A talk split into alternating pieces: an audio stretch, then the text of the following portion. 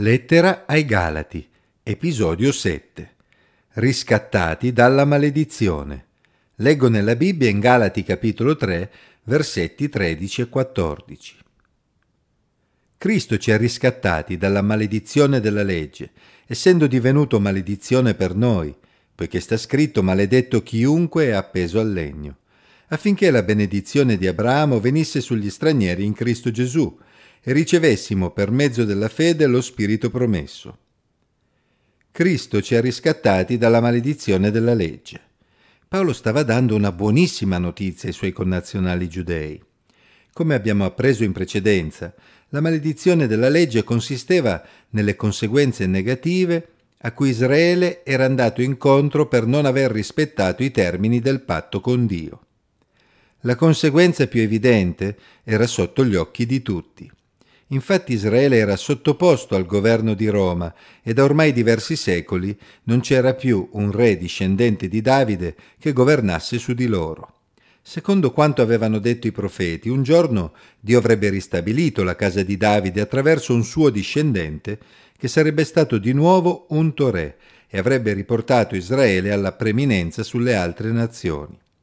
Questo testo ci ricorda che quell'unto questo è il significato della parola Messia o Cristo, quel discendente di Davide è proprio Gesù.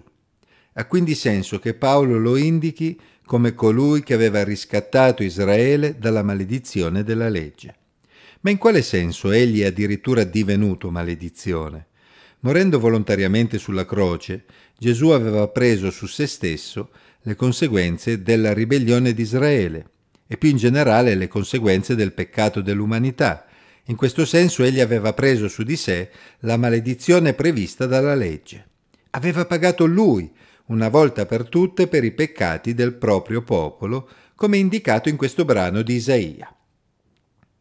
Dopo il tormento dell'anima sua vedrà la luce e sarà soddisfatto. Per la sua conoscenza il mio servo, il giusto, renderà giusti i molti.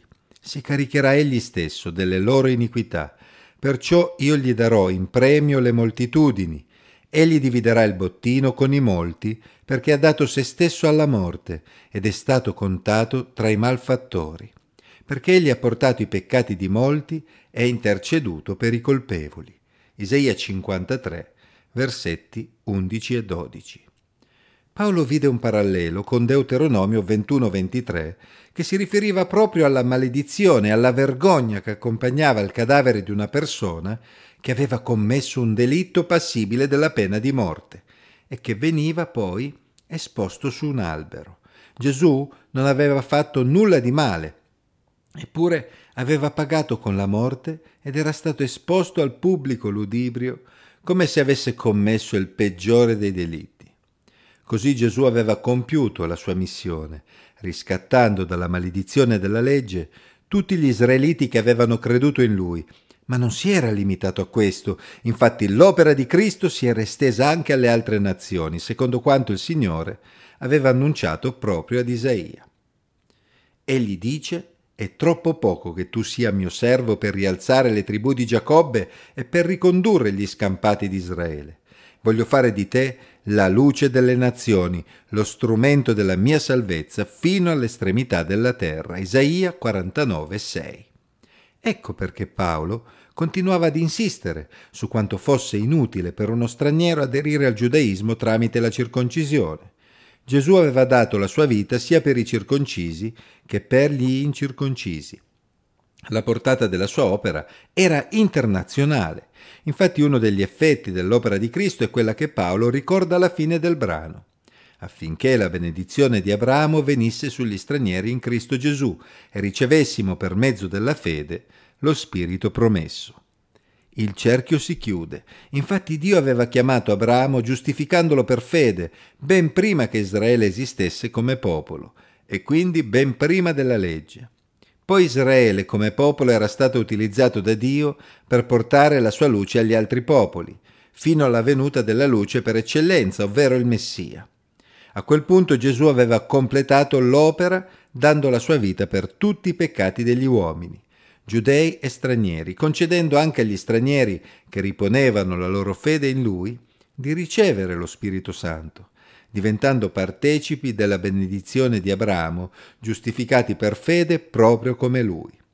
Ringraziamo il Signore perché anche noi, a distanza di duemila anni dalla morte di Gesù sulla croce, possiamo essere giustificati da Dio riponendo la nostra fede nella persona e nell'opera di Gesù. Se gli israeliti erano caduti sotto la maledizione della legge, non rispettando il patto che Dio aveva fatto con loro, tutte le altre nazioni erano in una condizione ancora peggiore. Infatti Israele è stato per moltissimo tempo l'unico popolo che adorava l'unico vero Dio creatore dei cieli e della terra in un mondo idolatra.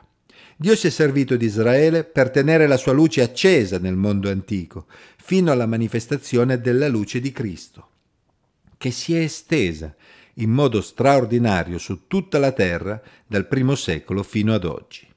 Se la luce di Cristo ha raggiunto anche te, se anche tu hai riconosciuto che Dio non perdona i tuoi peccati per i tuoi meriti, ma perché Gesù Cristo ha dato la sua vita al tuo posto, confessalo a Dio, riponendo in Lui la tua fede.